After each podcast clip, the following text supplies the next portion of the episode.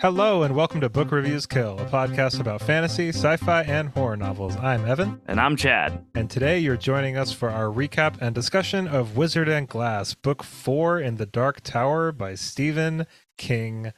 Oh my god. Chad, what'd you think about this one? I loved it. I loved it. I loved it. I think I loved it as much as the last one. I think I liked it a little bit more. This is my second time reading it, and oh, um, really? Because you I liked it forgot. less. Yeah, I forgot just how heart wrenching this book is. It made me cry. Yeah, same. Stephen King managed to fit an entire Western love story into this book. There's lost and hopeless love. There's gunfights. There's cowboys. There's witches. Oh, there's mysterious magical orbs. There's terrifying swamps that eat people alive. It's riddled with depth and meaning, too. Like, if you want to get deep with it, you can get deep with it. Also, I've come to the conclusion, more like the realization, that Stephen King doesn't like any sort of preamble to love. You're either in love or you're not in love. There's no like warm up phase. You know, he's not a he's not a pregame uh foreplay sort of guy. He's just like instant love. We're in love now. See, okay, so here's the thing with that because I think I know what you're talking about, and usually I agree that like instant love is kind of like a. I'm I'm not. I'm usually a little bit put off by it, but Stephen King did instant love between two teenagers. This is his Romeo and Juliet, right? Well, Like, he also no- did it with Eddie and Susannah, which is why I say that's like all I've known of his love stories okay, are that's like true. That's very valid. love." That's super valid, actually. Yeah. But you're right. Teenage love does have a propensity to be like an on-off switch for sure. Well, we I want to get into that a little bit more after we're done with the recap because that's a big part of this book, obviously. Oh yeah. Um, the the quartet is pulled even tighter together by the end of this book. We get to see so much more of Roland. You know, in the Gunslinger, he was this mysterious, brooding, kind of off-putting character, and now we've had a ton of his backstory revealed to us, and we can't help but feel the same as the rest of the his quartet. Like I'm loyal to Roland now. I'm attached to him in spite of everything he's done wrong, in spite of everything that he blames himself for. I mean, like, do you feel the same way? Oh, 100%. There's even a specific moment, which we'll mention later here, but there's a specific moment that I was like, and I forgive him for some of the things that I judged him for before. Now that this has been put into perspective, and I understand where he's coming from, and he's he's a much more fleshed out, understandable character to me. Um, before, where he was kind of this just like cold operator, willing to do anything for the sake of his goal, and it was like kind of turned me off from like really committing to liking him. Now I get it. He's humanized. He's humanized. Yes, well put. I, I wonder how this book was received when it first came out. I mean, imagine waiting five years after this absolute monster book that is The Wasteland. I can't wait to have this story continue. then, yeah, you, you get you get that cliffhanger resolved at the beginning of this book, and that's great. But the main story like totally grinds to a complete halt. What like 150 pages into a 900 page Yeah. book.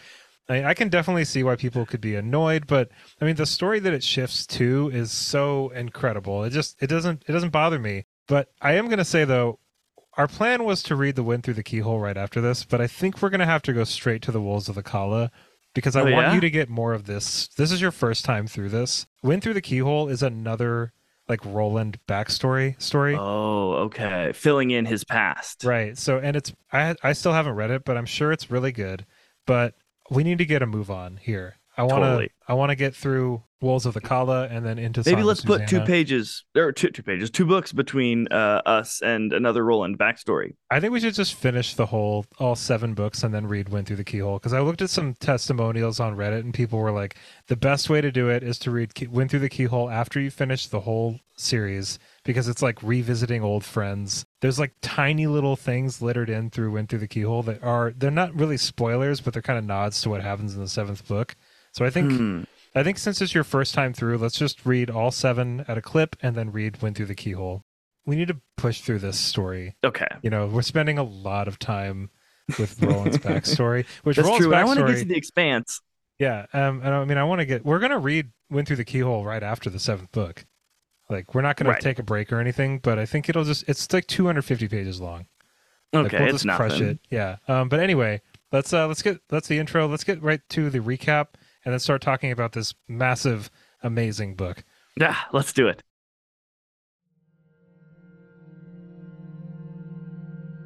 The book begins with Roland's quartet barreling through the wastelands, engaged in a riddle contest with the insane train, Blaine the Mono. Blaine answers Roland's Fair Day riddles and all of the riddles from Jake's book, Riddle Dum, without pause. The group is resigned to their fate when Eddie finally stumps Blaine, using jokes that Roland had previously declared unworthy and foolish. Blaine's mechanical brain is fried from the effort involved in answering Eddie's riddles. He continues down the tracks, but slows down enough for the group to survive the final impact Blaine had planned to use to kill them all. The group wanders into the city of Topeka and realizes that a plague called Captain Trips has ravaged the world. Eddie finds a new wheelchair for Susannah, and they discover that this Topeka is subtly different from their own. There is a baseball team called the Kansas City Monarchs, a car named the Takuro Spirit, and a soda brand, Nozz-A-La. Realizing they have left the path of the beam, their only choice is to continue in the same direction that Blaine was heading, along I 70. There is a thinny along the road that reminds Roland of the one he encountered before in the barony of Mejis. On their way to a mysterious building in the distance, the quartet rests along the side of the road, and Roland tells them his story. Roland's tale of his youth is of his lost love, Susan Delgado, and his first quartet. Roland is sent east from Gilead with his friends Cuthbert and Alain after his early test of manhood. He was sent away in order to prevent him from being killed by Marten Broadcloak. The three boys travel to the town of Hambry in the barony of Mejis and use the names Will Dearborn, Arthur Heath, and Richard Stockworth. There, Roland meets Susan Delgado, who is being essentially sold to Thorin, the mayor of Hambry, as something the locals called a gilly. The group is tasked to count goods of all kinds that the affiliation may need in the fight against a rebel leader named John Farson, the Good Man. They quickly realize that all is not as it seems. The presence of mercenaries known as the Big Coffin Hunters is strange for such a small town, and there are far more horses than they have been told to expect.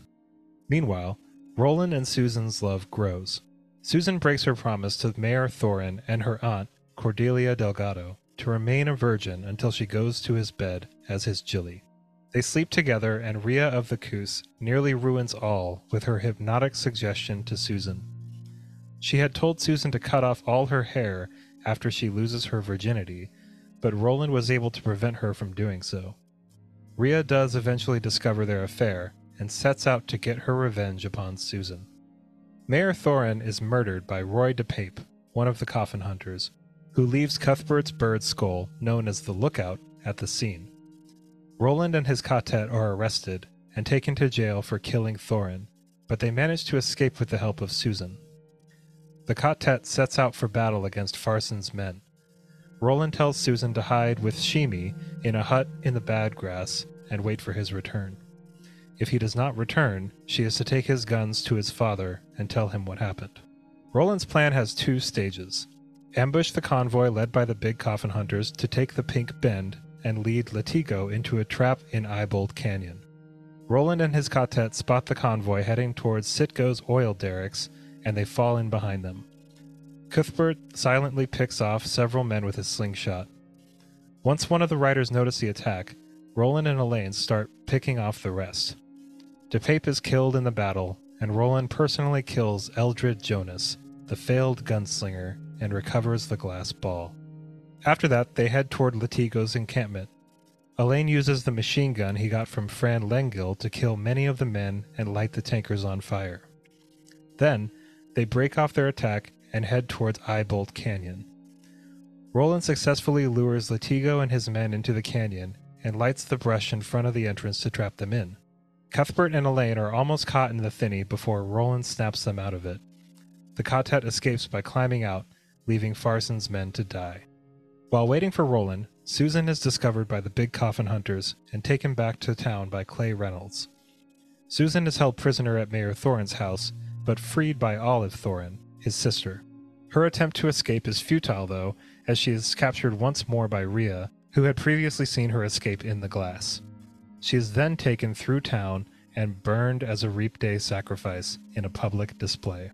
Roland sees all this in the wizard's glass and is devastated, blaming himself for Susan's death. He does not say a word until Cuthbert and Alain bring him back to Gilead. It is morning when Roland concludes his story. The ka-tet continues down I 70 and reaches the Emerald City, a city remarkably similar to the one from The Wizard of Oz. It is here that they encounter Andrew Quick, the Tick-Tock man, posing as Oz, and Randall Flagg, who departs as Roland tries to kill him with Jake's Ruger. Flagg leaves Maerlyn's grapefruit in his place. Roland takes his ka-tet into the glass to show them the story of what happened when he returned to Gilead. He looked into the pink glass before he returned it to his father, Steven, and discovered a plot in which his mother, Gabrielle, kills his father. He goes to her to give her the choice of exile or repentance. It is unknown which one she would have chosen because Roland was tricked by the glass into believing that she was Rhea and accidentally killed her. She was carrying a belt that she had made for Roland, presumably as a peace offering. When the ka-tet leaves the glass, they find themselves miles past the Emerald City. They reassure Roland of their commitment to his quest and continue on toward the land of Thunderclap, ever striding toward the Dark Tower.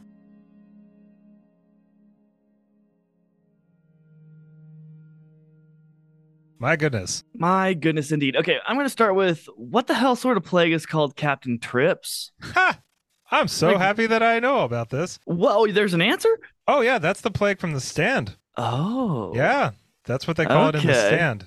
It's Why is it called Captain Trips? Uh, I can't Let's remember. I read the trip out or stand a while. No, it's like a. I think it's the the one of the um, people in the military that had first um, let it out or discovered it or something oh, like that. I can't okay. remember It was what it named after a person. That makes sense. Yeah, the stand begins uh, with a person that works for the military in this like complex, like rounding up his family because he's like, "Oh my god, we let this freaking virus out. We gotta go." You know, um, oh, that's like how the book starts. It's really you should read the stand. Oh my god, that book is stand. amazing. Okay, it's going in my. uh It's like the anyway, but we're not talking about the stand. Well, we can kind of because like a lot of Stephen King books are linked together. You know. That's what you keep telling me. Give me the 20 second while I type it into my phone here. Well, I mean, it's just like the the Captain Trips. Uh, it's I'm not totally sure if the Topeka in Wizard and Glass is the Topeka in the stand, or if Captain Trips is something because like Jake kind of mentions it could come into our world, right? And Roland's like, yeah, I mean, it, it probably could. So in my mind, the stand take, takes place in our world, but Captain Trips had kind of like migrated through because the Dark Tower was breaking down.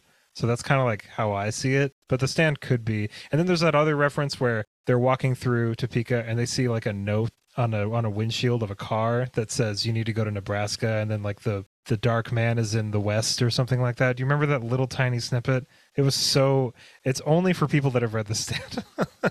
it's really Oh, it's really obscure. There are a few things like that. I'm like, what is that sentence? Yeah. Yeah, okay. if you had read the stand, um, it would make a lot more sense. But I mean, I loved it because I'm a fan, you know. But you don't need to know it or anything. But it's just, Sure. it's just a reference to the stand. Well, and I really like books that have a little bit more depth for those who are wanting to kind of sink their teeth into the universe and the story and the setting.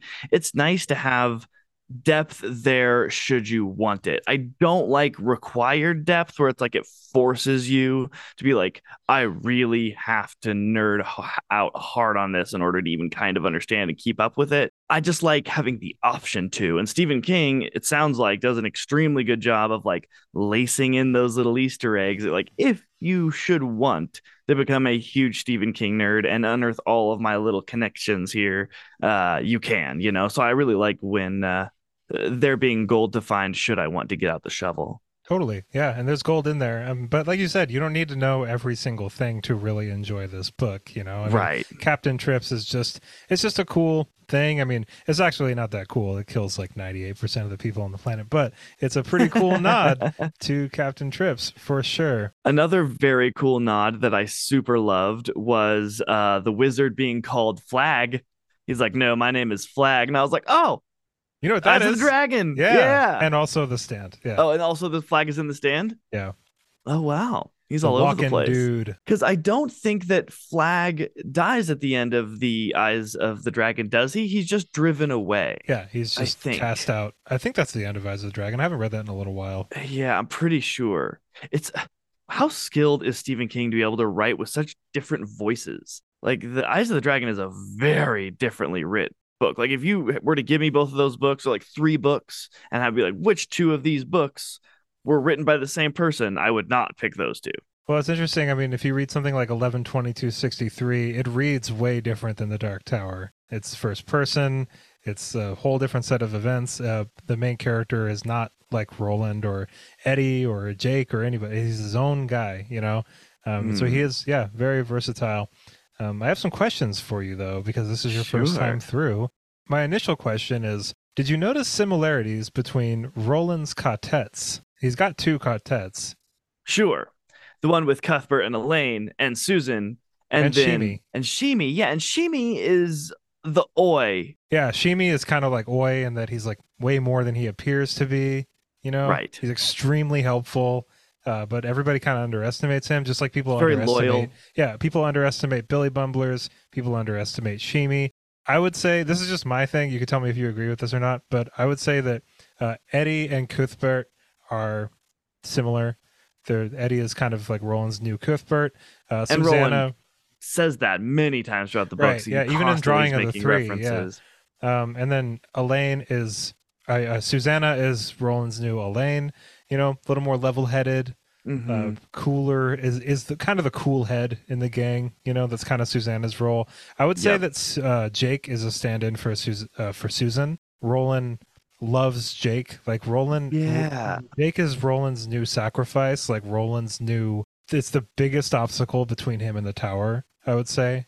Um, and, and he the, even let both of them die. Well, at least in his own mind. That's you know? another thing I wanted to ask you about. Is like, okay, so Roland absolutely lets Jake die. He literally absolutely, lets go yeah, of him, and it's like Roland kills Jake. It's he doesn't like let him die. He kills little him. lion hanging on the cliff, and he's like, to fall into the stampede. but with Susan, like, do you think that that's Roland's fault? No, no, yeah, I, don't. I, don't. either. Yeah, no, it, it happened, but it, I don't see a way that he could have been successful, getting gotten everyone out that he did, and still made it uh, w- without like knowing the future or anything, you know. So no, I don't think that that was his fault. And he had, he still had a mission to accomplish too.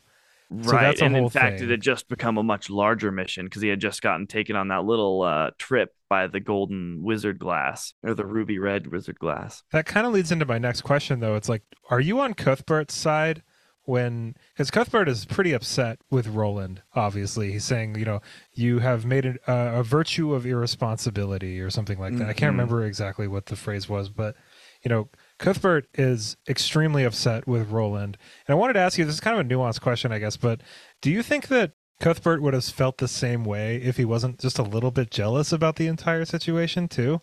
You know, yes. I mean, I was frustrated with Roland. Oh, for yeah. sure. I was like, you are not, you're like disrespecting your friends. They look up to you as the leader. You're the gunslinger here. And right now, you're the gunslinger in skill only, not in like the morality and like the stand up stalwart, no budge leader that you need to be. It's like, no, you've allowed yourself to kind of get let off and fall into the passion of love, which is great, but you need to control it. You have much greater responsibilities here beyond just falling in love. And you know, if it was truly if their mission hadn't have turned out to be anything more, they wouldn't have unearthed, unearthed this plot. Then yeah, okay, whatever. Do whatever you want, man. But like it wasn't, and they were well aware of this plot brewing, and he needed to be way more on his game. So if anything could be led to you know Susan's demise and it being his fault. I think a little bit more like working with his team, being more upfront, being like less of I have a plan and then going off to shag behind the woodshed.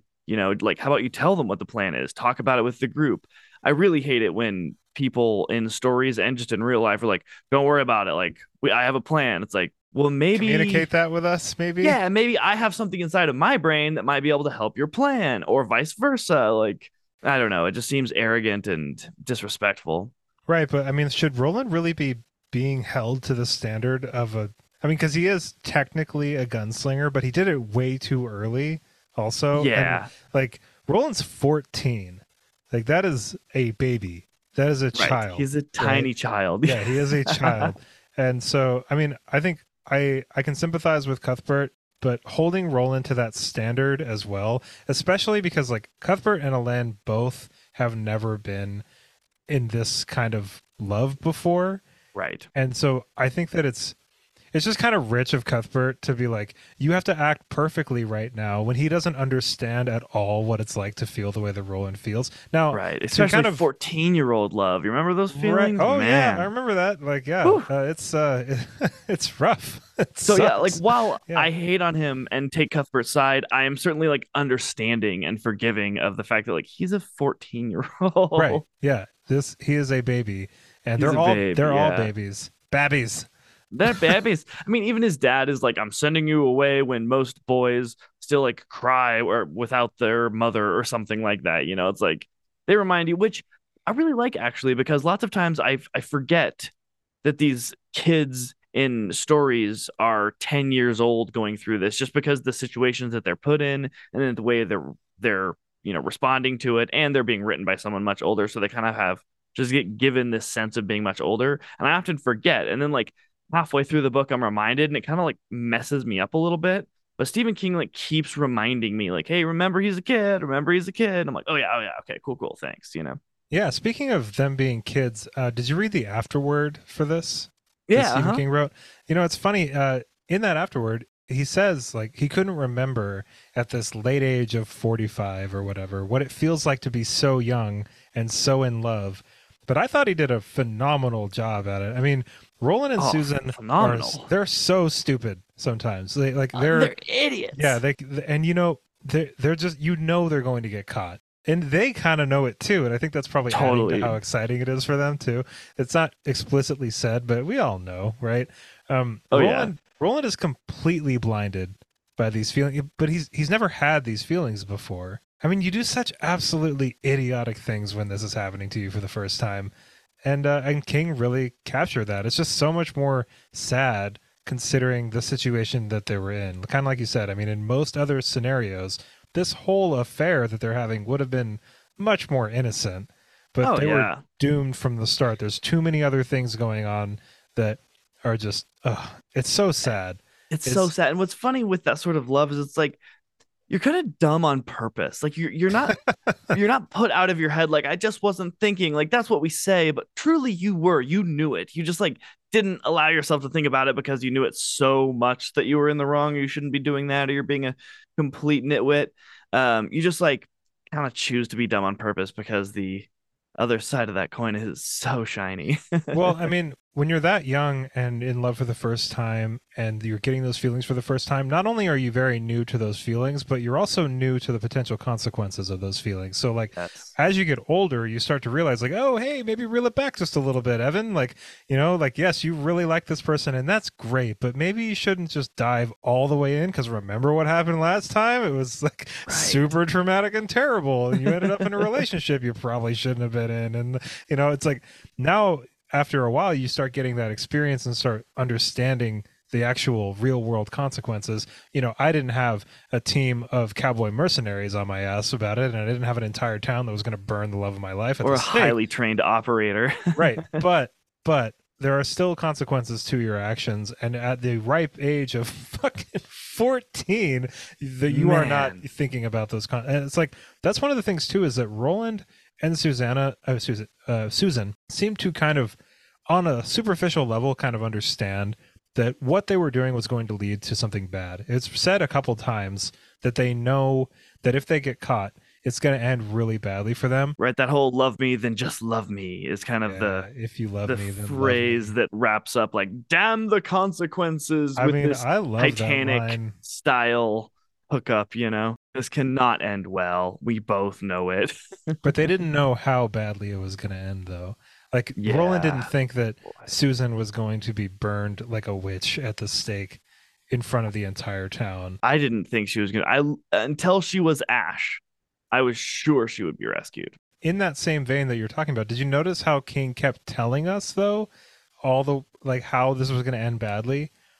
Like I don't know if you noticed that, but he does that in his Mhm. books a lot. Actually, a lot that's funny. I'm glad you mentioned that because i was um, reading it this morning and my computer was in a different room but i remember wanting to take the note of that exact thing of i like how he'll like mention some line and later he would regret this. You know he'll say those little lines you're like oh juicy. You know it kind of pulls you in like i'm gonna pay extra attention you know Well, and it kind of breaks a lot of rules of storytelling, right? You shouldn't give away the farm like immediately, but he does it all the time.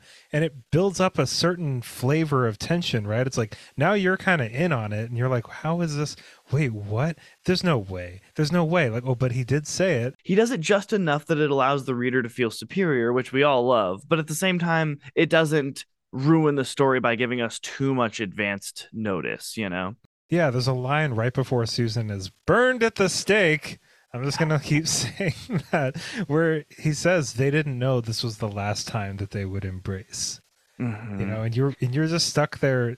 You I you don't believe it. You're like, there's no, No. possible way that they're gonna do this to her. They're not gonna. I was like, well, they just well, they'll just be separated or something. Like their their tails will just go off in different directions. That made me cry. Oh yeah, I just stop. I called a buddy who's just like always really one of those positive people, and just like I was just like, I need to talk to someone who's having a good day Oh right my now. God. It's it kind of messed me up, dude. It's really like, hard to read. It's super Well, hard to read. Stephen King just to like make sure it really stick it in there hard right before like minutes before Roland learns via magical um acid trip orb that she's pregnant. Man, like he, he had to had to teach him that one too. So it was like full blow, not just like a a bat on the head, but like two bats, bam, bam, bam, just uh Yeah, and it's like this Rough. mob mentality. That's the worst part of not the worst part, but that's one of the really terrible parts about all of it is that this is a town that Susan has grown up in her entire life. She knows all of these people intimately, and on a dime, they all decide that it's okay to Yep. burn her alive. For what? For what? For for from like the most croniest old person, the one person most likely to lie that no one would Yeah. even have inside their home because of they don't want to be associated with her off of her word. And it even says right before she gets thrown in the fire. And the townsfolk kind of had this moment of realization like, we're about to burn someone that we've grown up with. And it's like, if they would have waited one more second, they probably would have pulled her out, but it it was too late, you know. And it was just like, oh, man, it kind of reminded me of um I wonder if he had this in mind, but like Shirley Jackson's like The Lottery. Did you read that in school? no, Have you heard of it? um, no, I haven't. It's like a really famous. Uh, I think it's like a short story. I don't know if it's a novella. It's a it's a short story by Shirley Jackson. This town once a year has a lottery, and whoever gets picked is stoned to death.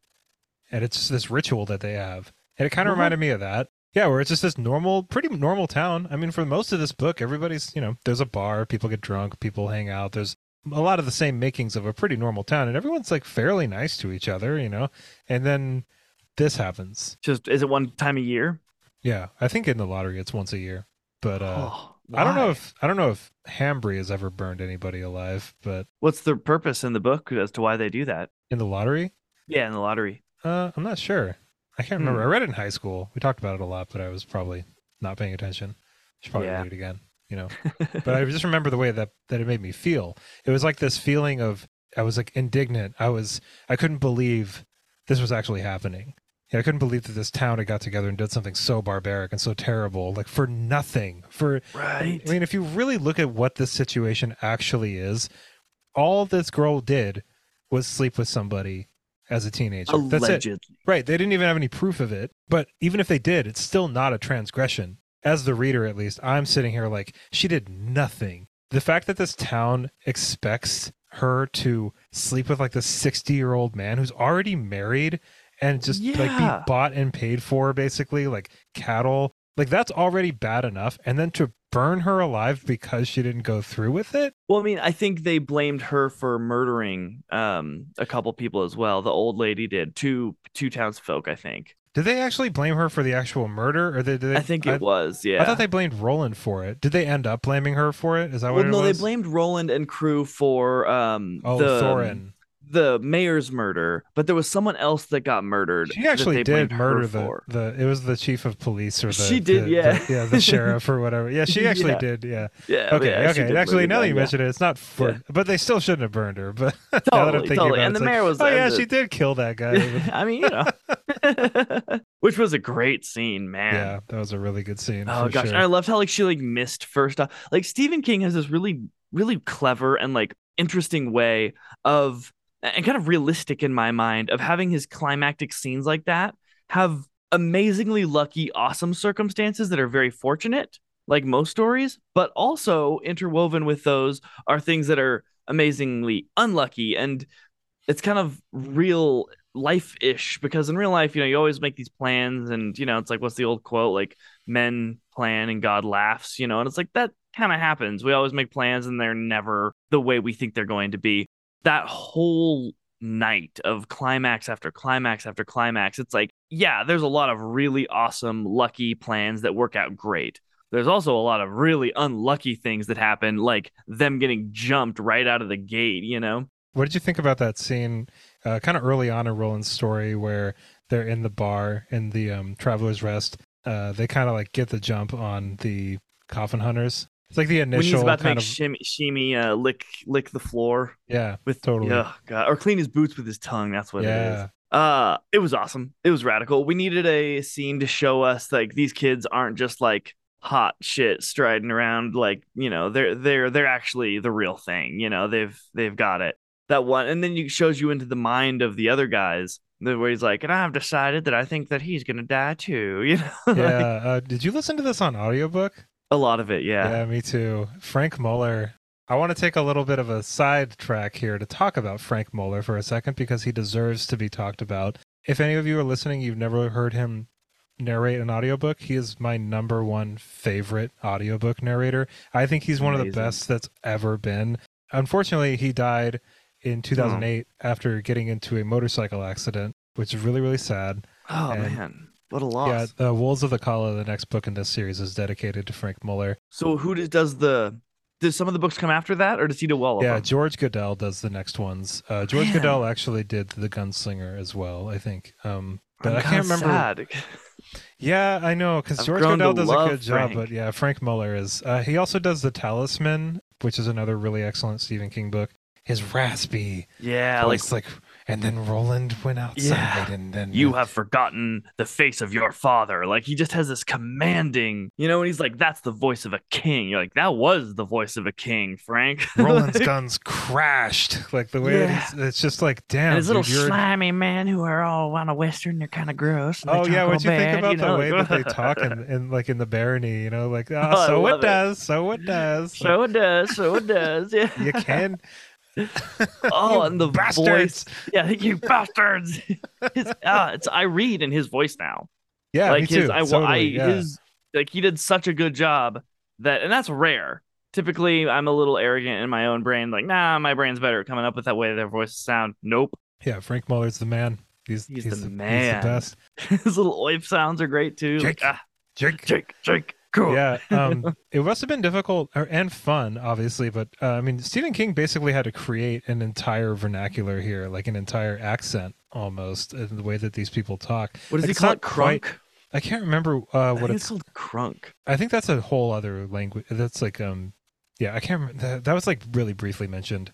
Yeah, Um, I by know what the you're talking mayor's about. wife. King had to basically go in and say, okay, how does this entire region of people talk? You know, they Mhm. say like ye and yar, and then then there's the high speech too, which Susan employs on Cordelia now and then, and then gets reprimanded for it. You know, and the high speech seems to be speech that doesn't have any of those kinds of like ye's and yars and so it does and all that stuff. right but And it's it- not so old englishy that it's like super like eloquent like that but it's a little bit more It's like more commanding and proper. Yeah and direct Like only adults talking about really serious things would talk like that, or Um, right and then there's also seems to be like a sort of kind of rural disdain for the kind of like upper echelon communities like Gilead, you know, like these other baronies that seem to be doing a little bit better than Mejis, that's been kind of forgotten about and left to the wayside. And even when even when the quartet gets to the barony and into Hambry, the their welcome party is very kind of like look at look, we are on top of it. Like look at all this cool stuff we have. Like you're totally welcome here. We are we have the best hospitality you know like they're trying to show off to these kids from this area. You know only one of them is ostensibly from gilead but Mhm. they're from baronies that are much more well to do than mejis is. You can really feel a lot of that disdain towards them you know i mean even though they're kind of like well liked it's so easy for the town to turn on this the roland's quartet because they're not from there you know they're the outsiders uh, so they are you know and and everyone's so mad because they're not going to get a nice little bonfire and dancing on reaping day so we got to take out our energy on a young woman we've grown up with by burning her to death. One of King's strengths, and if you read a lot of his other books, you'll notice this. Uh, he does a really good job at setting up an entire town. he does the work in so many of his books. There's like a hundred different characters, and they've all got Mhm. backstories to some degree or another. Um, and he's he's building up the way that this town operates, what they like, what they don't like, the things that they approve of, their culture. Their uh, he he goes really deep into all of this because he unleashes it all later in something like what they did to Susan, or how they react to the news that the mayor died at the hands of these outsiders. Uh, I do have another notice here that I thought was kind of it's kind of funny, but it's also obviously it's it's it's horrible. Um, but it wasn't enough that we got this entire story of the devastating loss that Roland suffered through by watching his first love literally burned alive. But King had to put the cherry on top of this terrible, bloody Sunday uh, at the very, very end and let us all know that Roland murders his own mother. So it's not oh, enough. man. oh my god!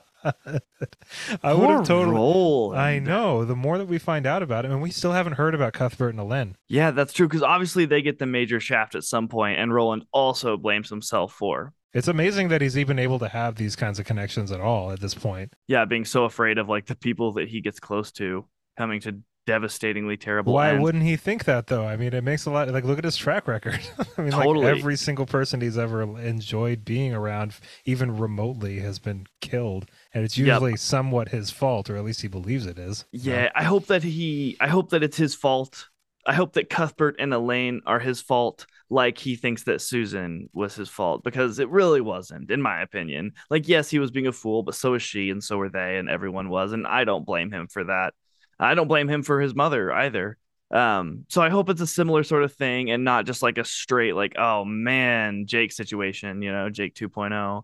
Yeah, I don't. I wouldn't blame Roland for um, his mom either. I mean, that he thought it was Rhea, right? I mean, Right. even Rhea comes up in the ball and is just like, "Ah, you killed my poor Irma. You killed my Yeah. snake." And it's like, dude, it's just a snake. Like, geez.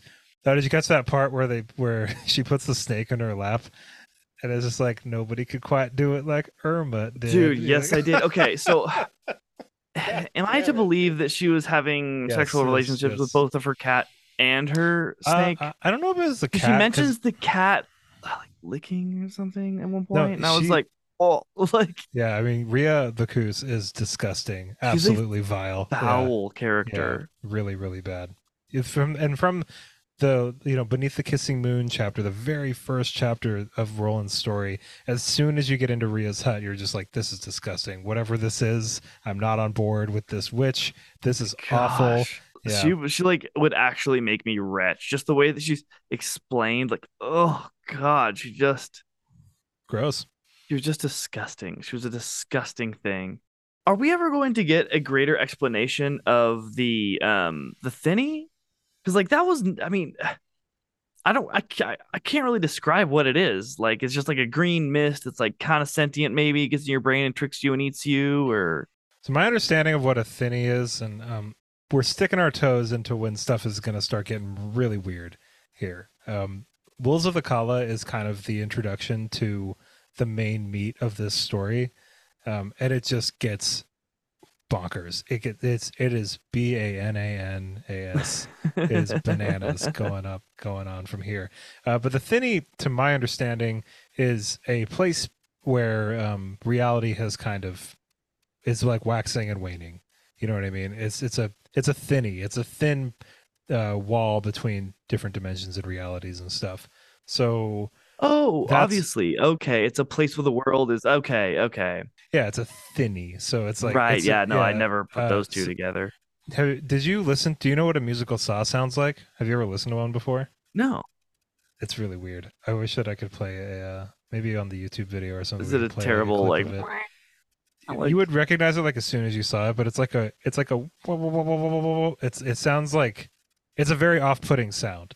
And, okay, and uh, and that's what you imagine it sounds like. and that's what it does sound like. They've they've, Oh. they've said it. Um, you know, it's like when Jake remembers like the guy playing the saw in the park. Sure, right. Okay, yeah, yeah, yeah. Yeah. Um, that's what that sounds like, and and it's it kind of oscillates between being almost like not audible at all to being so it's pervasive. It's it's it's making people crazy, you know, and it just kind of goes back and forth. Um, they're able to like clog up the sound by like putting a bunch of brush in the canyon They or whatever. bullets in their ears. Well, when they're walking through the town, yeah, which I thought was cool. cool. um, what do you think charyou tree means? Like, obviously, it's like the simple farmer's greeting for the reaping day, but like, I think there's more to it than that, and I didn't pause to put too much more thought into it. Have you? Um, I don't know. I always kind of like. So this is the second time I've read this. The first time was a while ago. Um, anyone listening, it's what everyone is like chanting, ranting and chanting basically. when they burn Susan, like char you tree, charyou tree. I think that in the Reaping Festival they end up burning a scarecrow, and I think that that scarecrow had been named Charlie at A some Steffi? point. Uh, a Steffi, yeah, one of the Yeah. Steffies.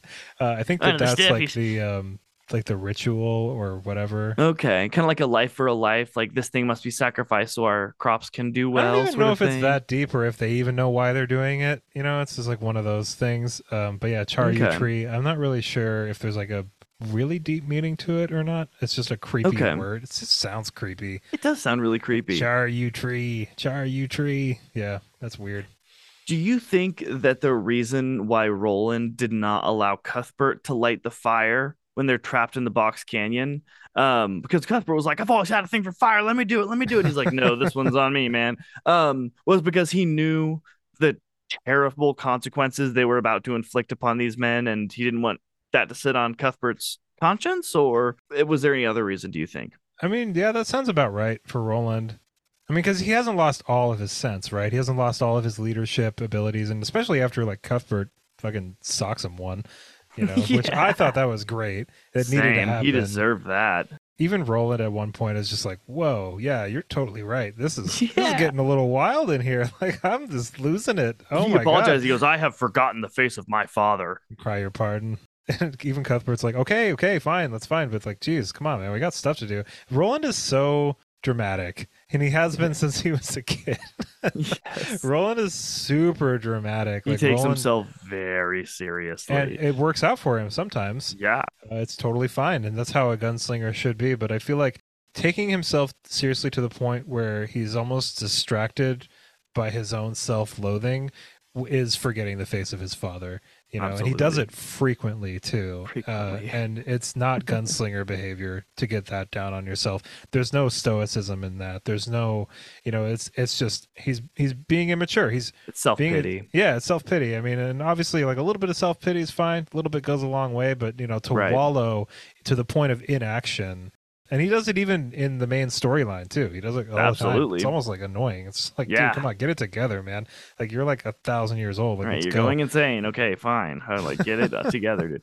I don't think he's a thousand years old. But I don't- He's, he's old. The um I think it was pretty wise of Roland to light that fire for him though. Cause like, you know, there's one thing, you know, like yeah, when they're coming up on those guys, they ambush like the 15 people and they take them out and he looks over, Cuthbert's like grinning, you know, and he's grinning back and they're like whooping. It's like, yes, they're also like killing people, but that's the sort of like head to head fight that you can kind of like glory in almost. But Yeah, like they're the murdering killing people at that point. yeah, but in the in the box canyon, oh, that was just burning them to death and forcing them into the thinny. And like Roland knew that even though if this works out perfectly, this will still be a disgusting victory. You know, no one's gonna revel in the screams of dying men like that. You know, like that's just rough.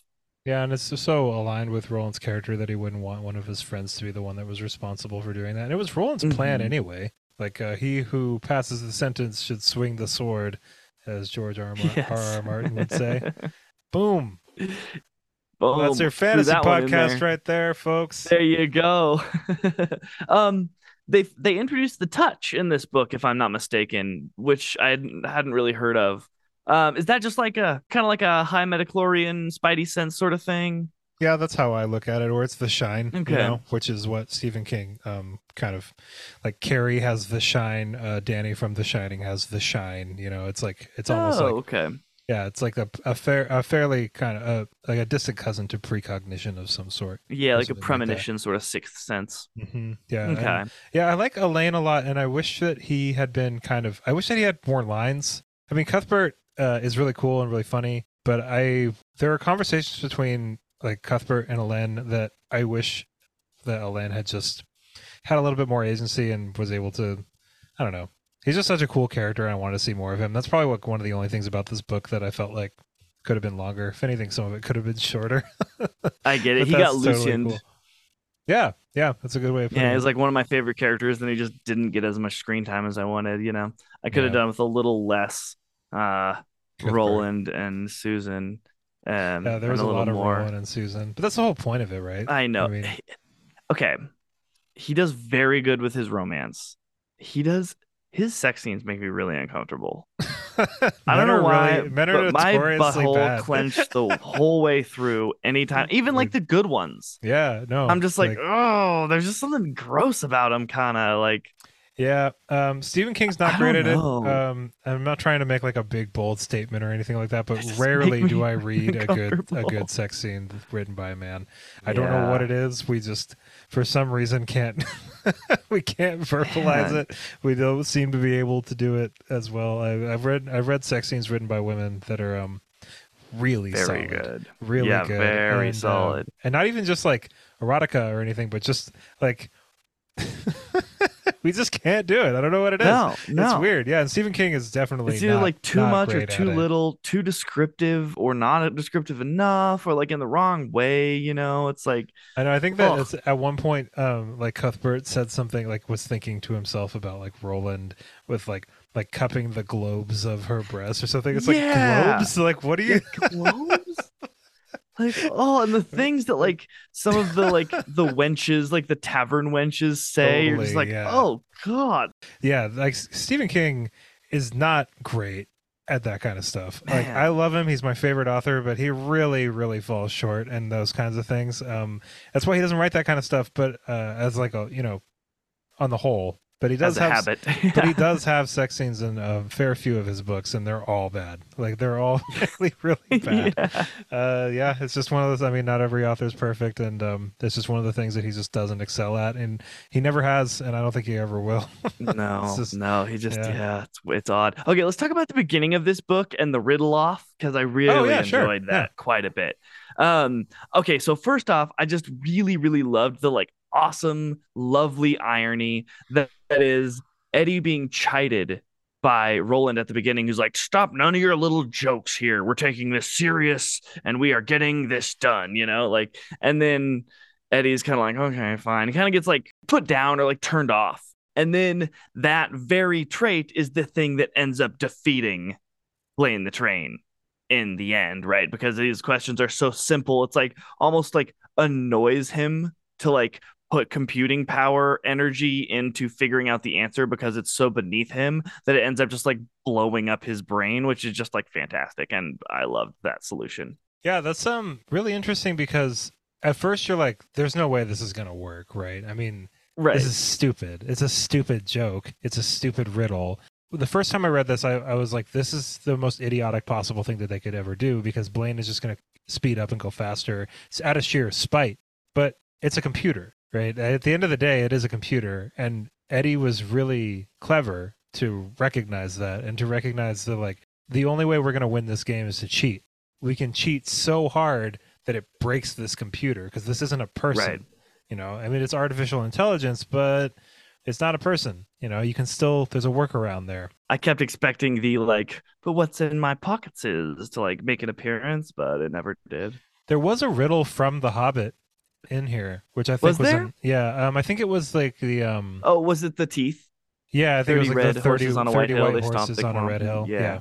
Yeah, Uh, that was from The Hobbit. Uh, I don't, and that might not have, that might have been from something before The Hobbit, obviously, but I was I just know. looking for it. But that's where I read it. It'll from The forever be in the Hobbit in my mind. Yeah. Yeah, it's interesting. Um, you know, the riddle contest, that's ripped. uh, If not that one riddle, like the whole contest idea in general is ripped right out of The Hobbit.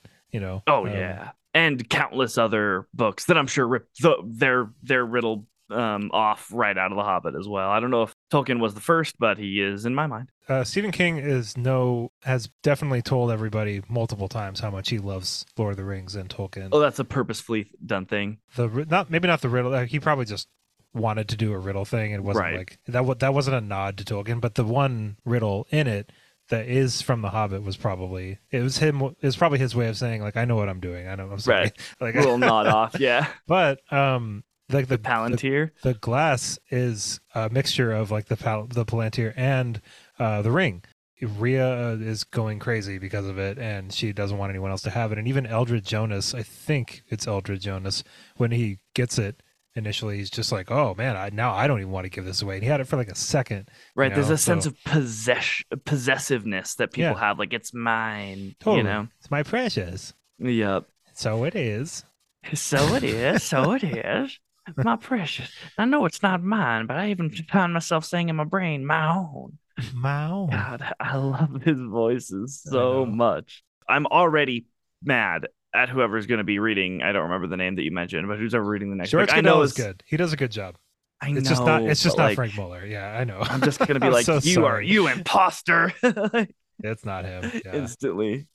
There's a moment where right at the beginning of Susan and Roland's love story that she's kind of troubled over what to do and she decides to let Ka do as it may and not meet up with Roland. He sneaks via um via Sheemie a joke or a, a joke um a note and it says to meet up and she's like I'm not going to meet up. I'm just going to let Ka do its thing and she's like I'm going to decide to honor my promise. And like I don't know, I kind of feel like she's confusing Ka with what will be, which in my opinion is a conflation of what should be. And like what like that misunder- misunderstanding isn't is in itself stroking the cat of Ka the wrong direction in her attempt to be wise. She was being like a fool because really, you like fate will not be fulfilled by your inaction. Like you can't be like, oh, what will be, what will be, and then do nothing.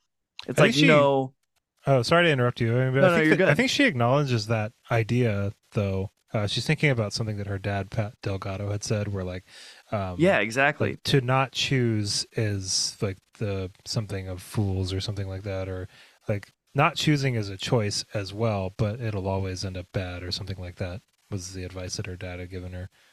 Okay. like that.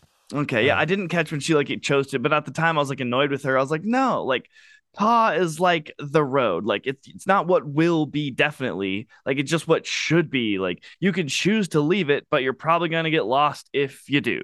You aren't forced yeah, but how are you its supposed to but know like what is and what isn't Ka? that's true. you But like doing nothing is like not gonna get you to Ka. I but I think you know. I don't know. I was just what annoyed if with what her. if Ka is in action though? You know, Maybe at certain points Yeah, it was. Ka- I literally stood up and. I was like, "You have forgotten the face of your father." Yeah, yeah, I mean Susan is 16 and um, you know, uh I mean I think that she's a really great character and it makes a lot of sense actually her and Roland being together, especially the the kind of sequence leading up to her uh being burned alive. And I'm going to keep saying burned alive because that's what happens and I need to respect the way that Susan went out. Um but yeah, before that happens, um, she even says to herself, like, I'm not going to scream. I'm not going to give them the satisfaction of hearing me. And it's like that. There's there's Roland's girl. You know what I mean? Like, Yeah, This is That's uh, the girl of a gunslinger right there. yeah, right, exactly. Um, man, she's so badass, and uh, She she's really so clever. Uh, sh I mean, sh you know, as much as her and Roland understand that this is probably going to end pretty badly, um, she's following her heart, and maybe her heart is Ka. You know, I mean, Right. I- it comes to an apex at one point where she says, "If you love me, then love me." That's Susan saying that. You know what I mean? That's not right. Roland cajoling her into it. He's not like, you know, come on, come on, it's my birthday or like whatever. you know Right. what I mean? If Like, anything, he's very respectful of Right. boundaries. uh, but she crosses that boundary and says, "If you love me, then love me." Mhm. and that that line is so so important to uh, everything that's going on here. You know she's essentially saying like we can dance around this as much as we want right? But if you don't act on this and we don't you know act on our urges and actually embrace what the feelings that are between us i'm going to end up marrying this guy. Like i'm going to end up being thorin's gilly and then this isn't going to work between us. You know even roland says like i i, I won't um have you with if you're with another man or whatever which i mean it's like i get it but also like come on roland like she's Yeah. like nope i want you untainted it's like ah that kind of sounds like uh, what thorin said too you dick like i mean yeah. Come like- on. Nah, man. you have like nah. no it's like oh yeah i have you know I'm sympathetic to your situation, but uh, I'm only doing this on like my terms, you know. And it's like, come on, Roland. Right. Like, but he's 14, so you know, right. and he's like Roland is full of pride, you know. Uh, Ab- absolutely. like and Roland- part of it's earned, but most of it's not though. most you of know it's not. they're babies they don't even have their guns yet um, and i think that's like another big part of uh, this whole like why the situation is so gross and dumb and like such a clusterfuck is Right. because you know they're they're not there to do what they end up doing uh, that's stressed over and over again they're purely there so that roland can be out of the way of marten broadcloak roland brought cuthbert and alain to just be along for the ride essentially. Right. Against his father's wishes, he was like, "You can bring Alain, but don't bring Cuthbert, the stupid one, or whatever." i think it's great that he brought him anyway though Oh, so straight awesome. up. and they wouldn't One have been thing I able to do it without cuthbert so No, you know, not at all. He was Cuthbert knocked- pivotal. and that's what Ka is, you know, like right. that's Ka. At least I think Right. it is. I don't know. I. I think so. Yeah. Um, one thing I was kind of annoyed with was Susan keep going back to like, well, I can't break my promise. I did promise. I did promise. Like, okay, there's kind of a hierarchy of morality here going on, which you're not acknowledging at all. Like, isn't you fulfilling your promise? Like, I don't know what marriage vows look like in their world, but if they're anything like ours, isn't you uh, fulfilling your promise forcing two other people to break their promises? Like, I feel like that's a pretty, like, not to mention what you want and like your insides, how, what your heart is telling you about this whole situation. But like, she seems so troubled about breaking her promise, but it's like, you're forcing you're by you fulfilling your promise you're forcing two other people a married couple to break their promise like in the whole world of like promise breaking here it seems like you getting one is breaking two it's like the numbers aren't really playing out so like also follow your heart like i don't know i was kind of annoyed with her Well, I mean, it's not. I don't think you can really be annoyed with her because she's been, um, you know, manipulated so hard by Cordelia. You know what I mean? i know Like, but she even herself is like i can't break my promise like it's not even a cordelia thing she says like my father wouldn't want me to you know though at the end she does sure. acknowledge but I mean, but like, i was just we- like you no, have to. that totally makes sense, but like, I would say you have to at least uh, factor in the fact that Cordelia has been guilt guilt tripping her this entire time. You know, totally uh, who i hated with yeah, Cordelia is and burning the worst, passion the Yeah. absolute worst.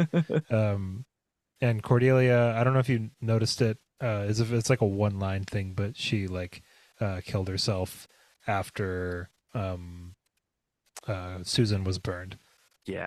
right or she had uh, wait did she or she had she had like a stroke actually i think that's yeah, what it was she yeah yeah she did. Yeah. She had like a like a brain stroke or something. yeah that's what it was she Um, didn't she didn't do that but But Yeah. I think it was kind of a she was so guilt. She was so laden with guilt and the heaviness of her own actions, which she was a selfish old raisin that entire book. And she just kept raisin. getting well, yeah, ah, she's terrible. She kept Yeah. getting worse and worse, and she was so spiteful, and she would say these like terribly manipulative things. It's like you are the leech here. You have provided nothing. You're just leeching off of what Susan's father created, and you're ruining everything. And you're doing it in his name as if you're honoring his memory. And it's like you're doing the opposite of that. And ugh, I hated her.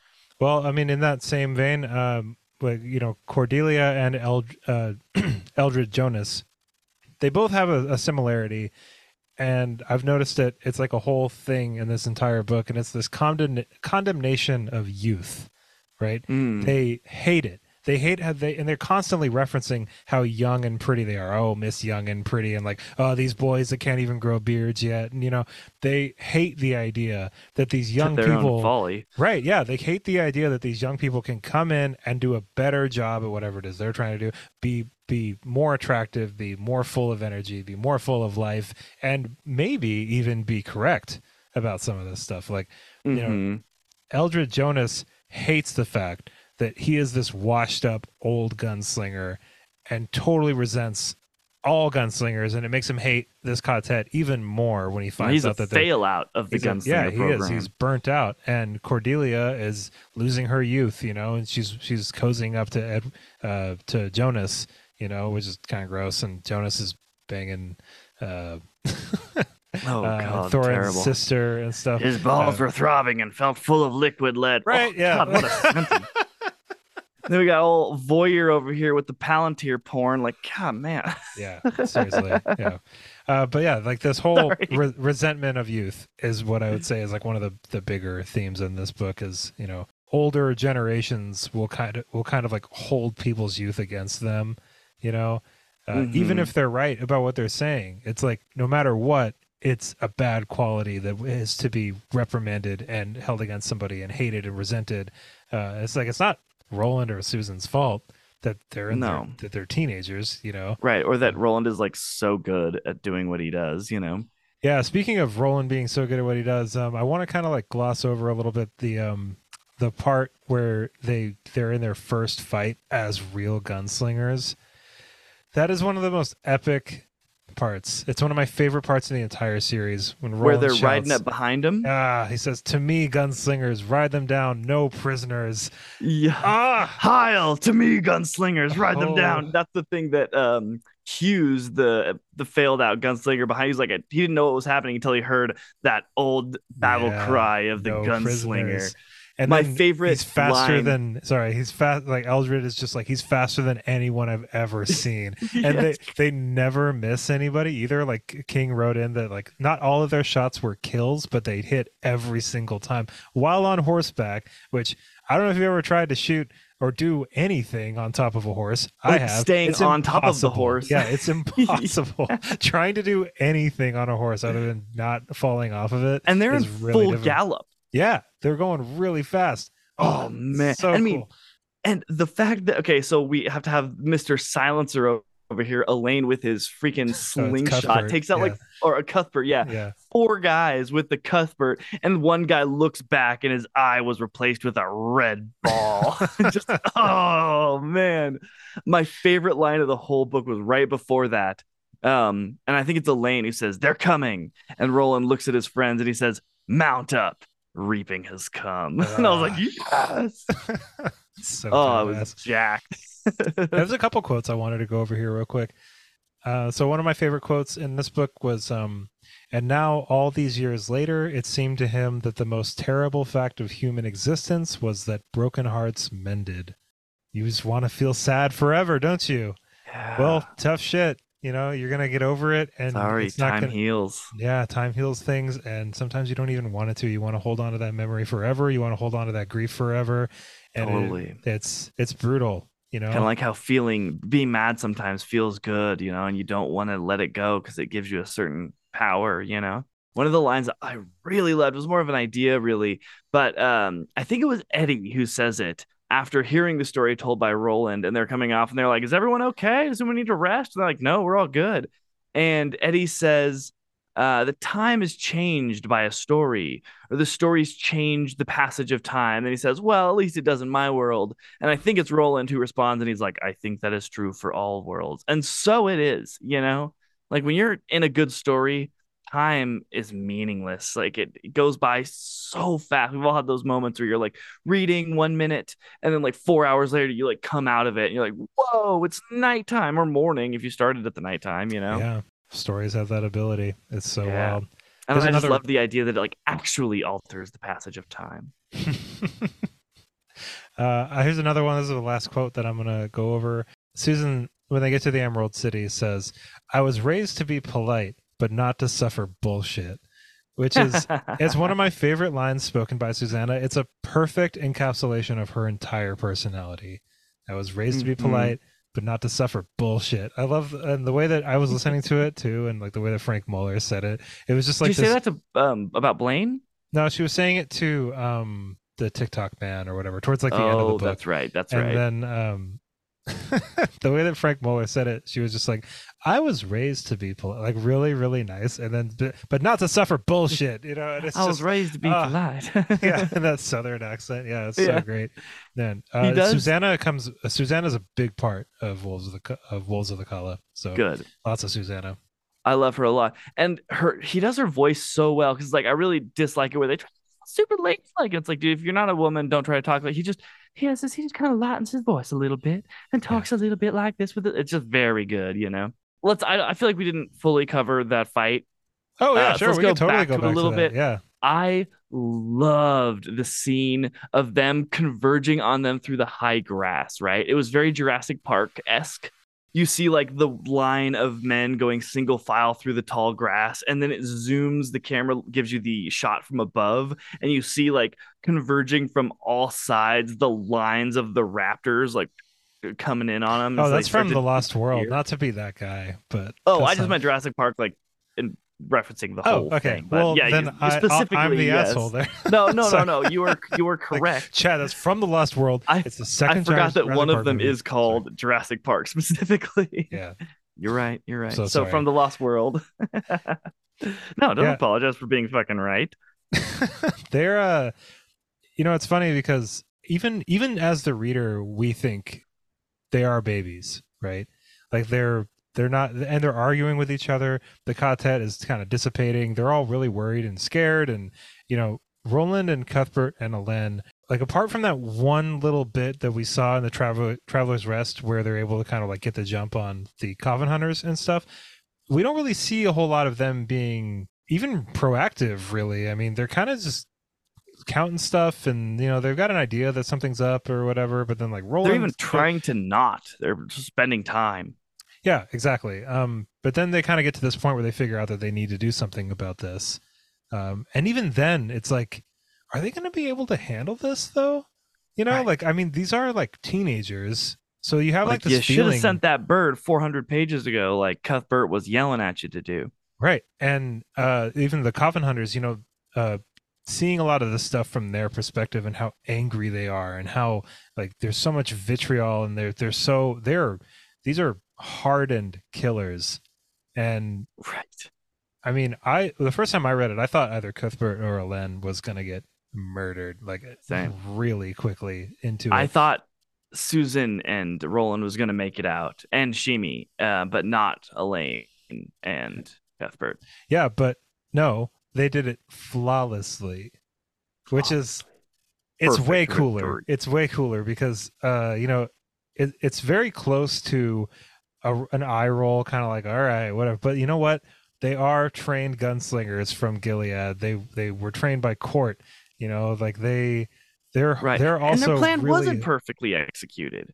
Like No, they got the was- jump coming right out the gate, you know. yeah so but they it's also like there hit was a bunch every of shot you know yeah, like- that's true. That's true. he got him with an arm throw, twenty meters with sixty Yeah. feet with a knife throw in the wind from from horseback. yeah that's silly and there's even that little moment Roland kind of looks around and he expects to see one of them wounded or off of his horse or whatever, but they're just like, sitting on their horses.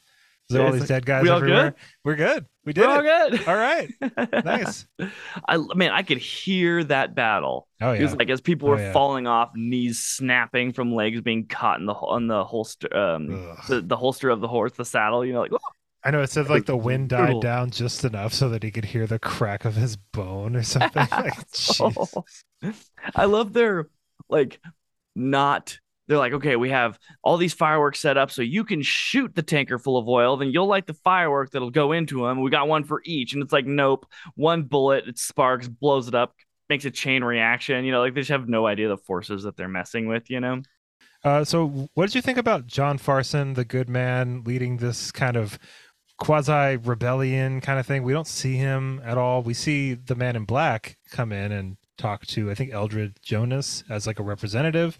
Uh, what do you think is all? What do you think that's all about? Okay, I'm glad that you mentioned that because I don't really know. I kept thinking like, oh, they've discovered a coup to take over Gilead, and at one point they're like, well, someone's talking to somebody else, and they're just like, well, if you know, if all goes well, you'll be like a um like a Baron. a baron. That's what it Yeah. is. You'll be a baron. You won't even have to worry about any of this. Come and it's like, what? So like obviously they're collecting armament and weaponry to lead some sort of overthrowing of the Gilead government. But I that's as far as I got.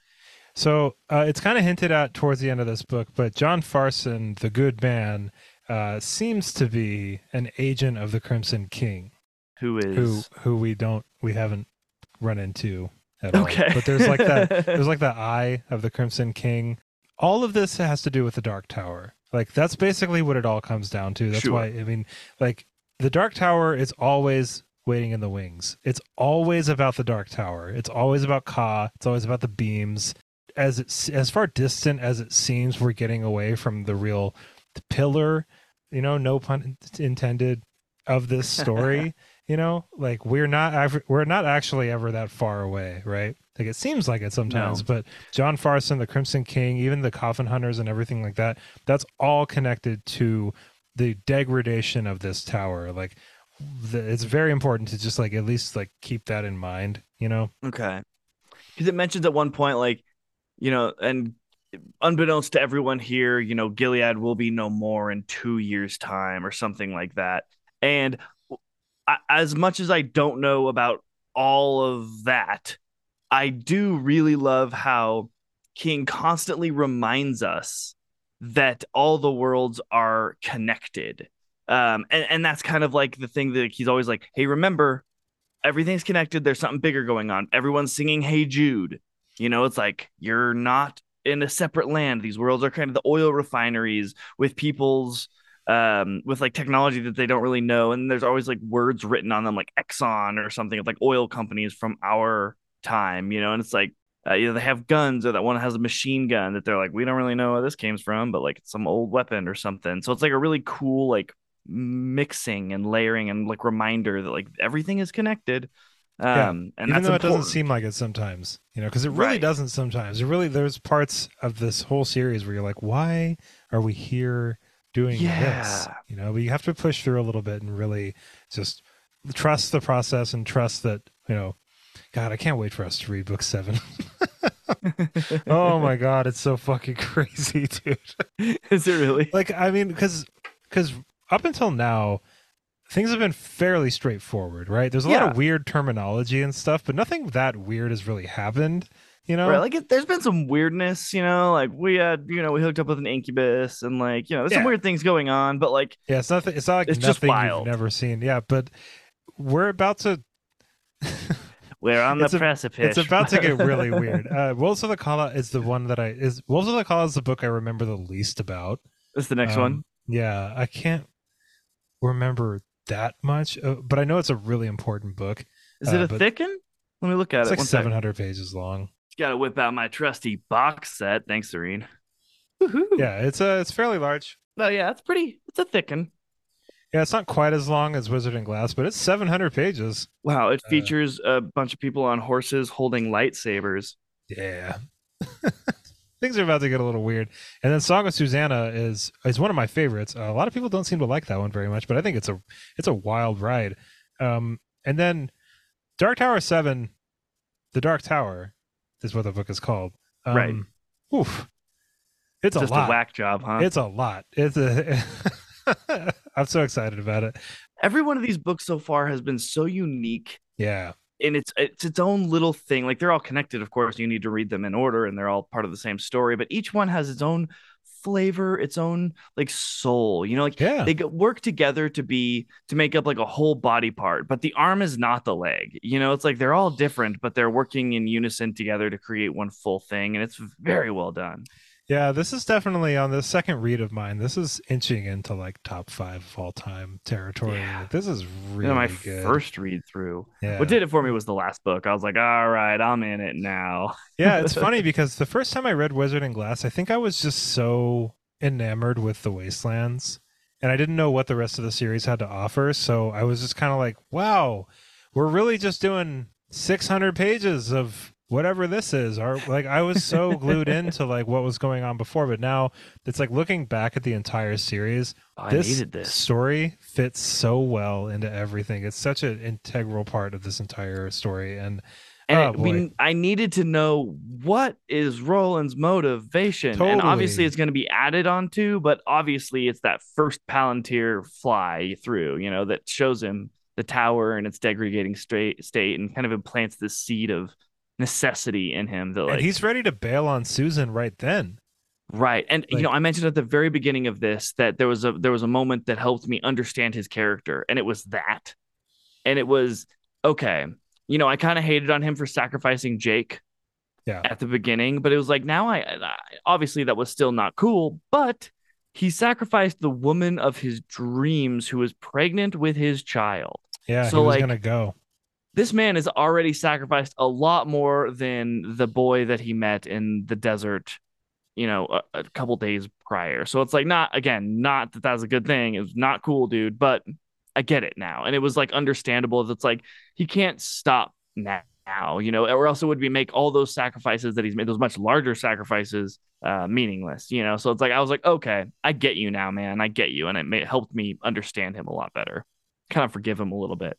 Well, and not to mention, I mean, the quartet is stronger now for having all that information. Like, so not right. only are you as the reader more in touch and in tune with Roland as a human and as a character, but he needs his quartet on his side.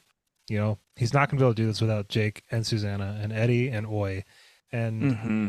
you know, uh, I mean, I feel personally like uh, it's it's part of his growth as a character and as a person is he he was ready to just do this alone mm-hmm. you know but he needs these people around him. And not only does he need them but he needs them to understand like why he is the way he is right. why the tower is so important. So it's just as important that you know the quartet is on the same page as roland as it is for us to be on the same page. He almost kind of needs their like forgiveness of some of his past actions and they give it to know? him. And they do you know? yeah it's more like reassurance i would say. It's not necessarily they're not in a position to forgive him because the, those things weren't done to them. Sure, you know? but they're they're more like, hey, if we're gonna do this, you can't be just in tears the whole time.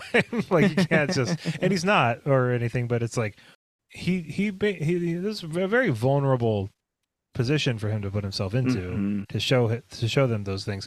And it was you know he knew that he needed to show it to them. He didn't want to. Right he definitely didn't want to, but there was a missing piece of that puzzle that needed yeah. to be put in. I've mentioned this in previous uh, podcasts, but one thing I'll go back to that I really, really like is so many times in books like this, where there's a group and a party, one of the things that must be overcome, and it still may happen, but is the distrust between them. There's a falling out, there's a Boromir, there's some sort of chink in their armor. And time and time again, these characters come up with very good things that they could very easily and like would want to hide from each other, like Roland going crazy. But then they're just everyone's honest with each other and they tell them right up. Like an example in this book was Eddie had a dream that was really troubling to him about Roland like driving a tractor and like crushing everyone or something. Like at the very beginning of the book. And yeah. he wakes up and Roland's like, Where are you troubled? And he was like, Yeah. And I had this terrible dream about you driving a tractor and killing us all. And it was like, you know, like I feel most yeah, immediately. And it was just like, yes, cool. I like not having to deal with their quartet being broken up. But I like how they're just maintained solidity. You know, that's a really cool thing. Yeah, it's interesting because uh, Susannah's probably pregnant. Yeah, she hasn't told. Oh, Eddie. she's definitely pregnant. She hasn't told Eddie though, which is oh, that is the one big dishonest yeah, thing that, that she hasn't. I, I, didn't even think I wouldn't call that. it dishonest necessarily because Eddie hasn't asked her.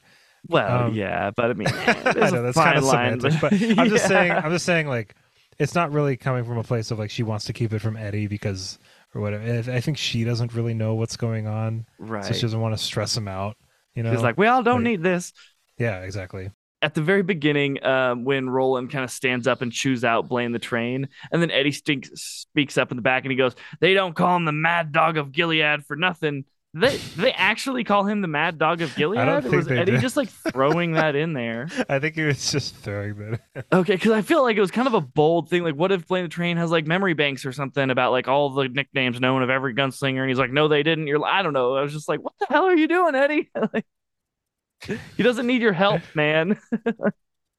Eddie and Cuthbert, the same. Guy. I guy. don't know. He was being ridiculous. Um, okay, so Susan's horse is named Pylon.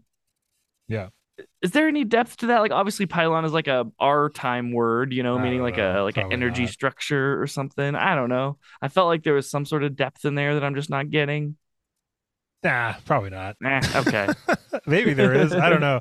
Maybe some like hardcore Dark Tower uh, aficionado is just like, I hate this podcast. So it's like I know this one. Days. I know this one. I know this yeah. one. Well, email me email. seriously. Yeah. I'm curious. Um. Okay. Cordelia, at one point, her terrible aunt stuffs up one of the stuffies, puts it in uh, Susan's clothes on it, and then lights it on fire. Was she just doing that to like voodoo doll hate, or like what? What was that? I think that woman is just like literally losing her mind. Okay. You know, she's just crazy. Yeah, she gets like, like, a fight with Susan, and her next act is to take a scarecrow, put her Susan's clothes in it, and then light it on fire. Yeah, I mean, there's just like a weird like power imbalance between the two of them. Um, I mean, Cordelia, it's like she's her par- parental figure, obviously, but like Susan has never really seen her like quite like that, or at least she's she's not seeing her like that anymore. Right. You know, and I think that Cordelia is realizing that as well and is struggling with that. You know, because all all Cordelia cares about is getting money. She doesn't give a shit about Right. Susan. She doesn't care about Susan She's at all. the most selfish. And Susan confronts her on that too, you know. I love that part where Susan, I can't remember the exact quote, but Cordelia and Susan are arguing and Susan says, "If I'm old enough to be married off for money to this old man, then you need to talk to me with some respect." Right. Like hell, that's like we said before, like that's a gunslinger move Yep. right there, you know. that was the same makes- thing as Roland saying to Blaine, like, I could call you a sucker, but you have no mouth. I could say F your mother, but you don't have one. yeah. No, when Blaine's like, you can't get rude or whatever. and that's one of those things like you know to kind of bring it back to what you said about like the kind of like insta love thing it's like i feel like as as quickly as they did get together they do make quite a bit of sense you know Oh, so at least sure. there's that so uh it- oh, and I never said that as like a bad thing. It's just a funny thing to me. You know, he does a very good job of making it seem proper, but it's just like there is no warm up. nah not really They- Nah. they're- And there doesn't need to be one. but i mean like look at susan's situation when she sees roland for the first time like people from gilead are like this distant she's never seen anybody from that barony they're like Right. they're not legendary but you know what Oh, i mean he's a knight in shining armor. He is literally a knight. Yeah. And Yeah. she's never seen somebody like that. The way that he treats her is a lot different than she's probably been treated by anybody else. I mean, she's about to be shucked off to sold to some old man as like yeah, a sex and then- slave. And then she sees this this tall drink of water with bombardier's eyes, you and a know, little like umbrella fruit floating in it. yeah, and, you know, and he's he just he's, uh, sweeps her off her feet. right immediately. Um, and then I mean, I was like swooning too. I was like, damn, Roland. damn, Roland, I didn't know you had it in you. Yeah, seriously. I was like, what a slick man. He was fearless too. Came up right up to her. and, Oh man, he was he was a smooth operator. yeah, he bowed. Yeah, he bowed to her, forced her to ride the horse. Uh, all right, so we're gonna start wrapping this up here. Uh, this has been a nice long episode, but It it needed been to nice, be chunky one. It needed to be long because uh, we were gonna do this in two parts, but you know, we just do one book per episode. Apparently, it doesn't matter how long it is. you know, it's fine. Dude, one, sec- one second before we do wrap up here, Blaine was going so fast. I just want to throw this out there. He was going so fast, he killed a deer by driving by it. Like he like cavitation bubbled that deer to death. That Yeah, was it some was straight nine, like um, 900 miles an hour or something like that. that was like mantis shrimpage, you know, mantis shrimp. thing is awesome. Um, all right, so I have one last question, and then we're gonna start wrapping up. What do you think is gonna happen in Wolves of the Calla? These book series at the end of, I mean, we always ask, and I always feel like I've got like some pretty solid um, thoughts as to what's going to happen in series. And sometimes I'm right, sometimes I'm wrong, and I always remember my successes. So, but I'm sure I'm wrong often. There's so many people listening, like, yes, yes, you are. Yeah. Man, this series, it is so wackadoo. I have no idea. I have no idea. So they're gonna They're going to Thunderclap. That's the they're going place. to Thunderclap. The- okay, okay. Oh, Also, like, the what kind of man. town is that? Oh yeah, we didn't even get into that. Oh my god. Yeah, I know. Okay, the whole Wizard of Oz thing, like that was kind of weird. What that was an odd like reference throwdown. Like I I was really confused by the whole Wizard of Oz thing. Okay, so I have a theory about this, and I don't think I doubt it's right, but I think that Randall Flagg is trying to dissuade them from seeking the tower. Right, that's what he's trying to do. Sure. And I think that one of the ways that he's trying to do it is by using this. He knows that Eddie and Jake and Susannah are from uh, our world, from New York. He also knows that they they understand the idea behind the Wizard of Oz. The, the whole point of the Wizard of Oz is like there's no place like home, right? There's no like we're trying to get back home, and so he's trying to capitalize on that and trying to Oh, break okay, down like the a cartel. nostalgia play. So I think that what happened was that the Randall Flagg just totally materialized the entire Emerald City thing and the Wizard of Oz, and they, he was trying to get them to forsake the tower, forsake Roland, and separate them from Roland, so that he could then make it so that Roland had an extremely difficult time getting to that tower. So that's what Oh, I think all of that is. That's what I think the significance of the Wizard of Oz is. That's I why he gave right. them all ruby slippers and things like that. Um, Right, because if you could get him, oh, sorry, keep going. that's that's basically it. I mean, as, uh, that's I could be wrong about that. I don't think I am though. I mean, the Wizard of Oz is like a very specific thing. Yeah, I love when they're trying to explain the Wizard of Oz too. I know. and when I, I- Suzanne Suzanne is like, "Oh, the it was the monkeys that always scared me." It's like, dude, me too. I hated the monkeys in the Wizard of Oz. I hate the up. Wizard of Oz. I think that movie sucks. Anyway, it does suck. Yeah, I played a play once, and I was I was one of the monkeys. I was a lot of characters, but I were. played one of the monkeys. Um, okay, that puts it that that that is the answer I was looking for because at the what's the whole point of that movie to get home, the Yeah. like to remind and the you friends you make along the way, but True you know, that too, but- but, like, yeah, I think you're right. The tic the Tick-Tock or the Man in Black, whoever was to court, what flag was like. Okay, if I can put them in this, because like, what's the goal of that movie to get home? If I can like put them in that mindset, maybe they'll be like, that's the goal of what we're doing is to get home and like derail them somehow. Mhm. Um, okay, that makes sense to me. I thought the Tick-Tock man, Tick-Tock man's death was a little anticlimactic. They're like, hey, Yeah. look, the Tick-Tock man. Oh no, that big baddie from the past. and then they just kill him, and it's like, what's the point of even having him like kind of like take him along for his ride at the end of the last book? Like it kind of made his death like not as cool.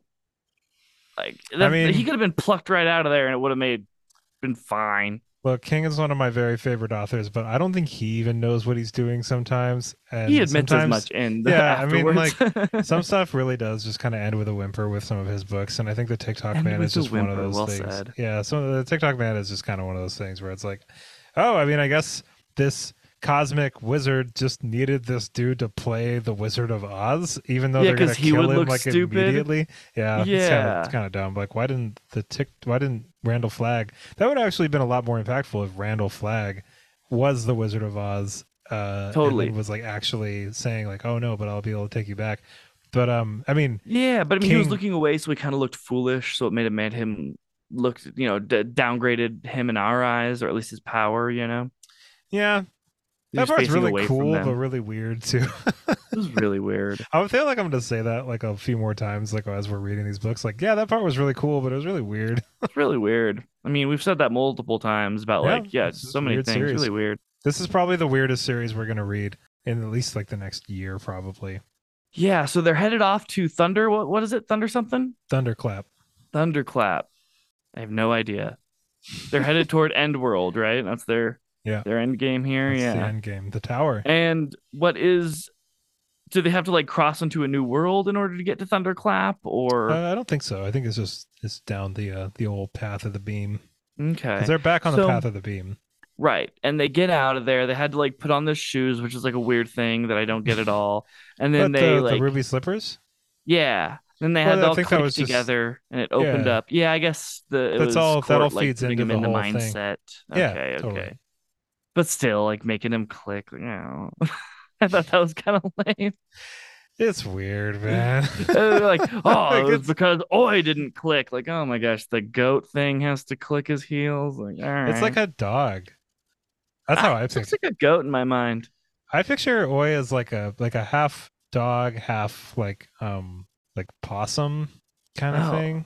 Probably because Billy like Bumble is like a. Billy goat. He has like little curled horns in my like, "Oy, oi," like he looks like a mountain goat Oh, in really head. interesting. Yeah, Yeah, for I sure. don't picture him like that at all. Oh, really? I've, yeah. I've like seen pictures of Oy and stuff though, because Oh, I, was, oh, like, okay. I like went down the hole. But artistic render renditions. Have you seen one drawn by They're Stephen real. King himself? no, I think he looks I like a goat, haven't. a cute little goat. Dude, have you seen a miniature goat? They're like the cutest animals They're in adorable. the world. I would totally own one. Apparently, they make really good house pets too. If you guys are having a bad day, just like Google mini goat, and you know there's little like pictures of people coming home and them just like clunk clunk clunk like jumping their way to it is the most adorable thing that you will see this week. I guarantee it. Well, now that we've talked about miniature goats, uh, I think that we're that's a good place to wrap up this episode. What do you think? I think so. I Yeah, think mini, mini um, goats is a good place to end it. And you know, I think there's a new one that we can end with this one, and let's see if you can remember the response to it, which is uh may your luck rise. Uh, I don't remember. The response is may your luck uh and may may your may yours rise twice. oh, Well, Because he says that right at the end of the fight, or right before the fight. He's like, "May your luck rise," and he's like, "May yours rise twice." well, damn. I feel like not a very good Dark Tower fan. So I'll just It's only said with, once. I'll just leave you with long days and pleasant nights.